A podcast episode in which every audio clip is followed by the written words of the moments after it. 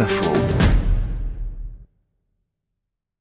Et maintenant, on oublie tout le reste Bonjour Alexandre Kouchner. Bonjour Bernard Thomasson. Dans l'actualité, une crise chasse l'autre et on est souvent enclin à oublier les tendances de fond qui traversent nos sociétés. Ne risque-t-on pas euh, précisément de réduire 2020 à la seule crise sanitaire? Eh bien si, le virus a écrasé l'actualité, le confinement nos débats et la crise nos mémoires. Mais la longue traversée de salon en solitaire qui nous a été imposée ne doit pas masquer que 2020 est une année tectonique. Oublions donc deux minutes le coronavirus et souvenons-nous du reste. En un an, notre pays a connu sa plus grande marche pour le climat, sa plus grande manifestation pour le droit des femmes et son plus grand rassemblement contre les violences policières depuis très longtemps.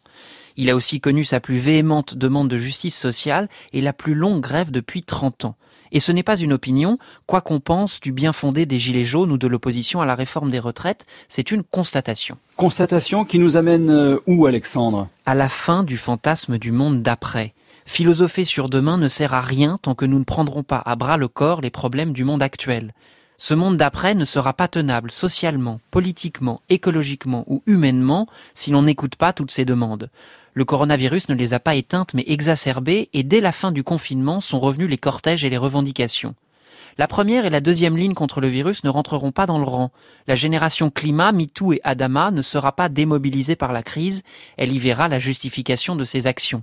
Et c'est là le problème, c'est que chacun voit dans cette crise l'incarnation de ses idées et que toutes les descriptions du monde d'après révèlent surtout les opinions d'hier. Oui, mais au fond, euh, ce débat, est-ce que c'est pas tout simplement ce qu'on appelle la politique? Alors si, mais la politique, c'est aussi l'art de décider ensemble. Et c'est toute la difficulté pour une France fracturée et rongée par la défiance.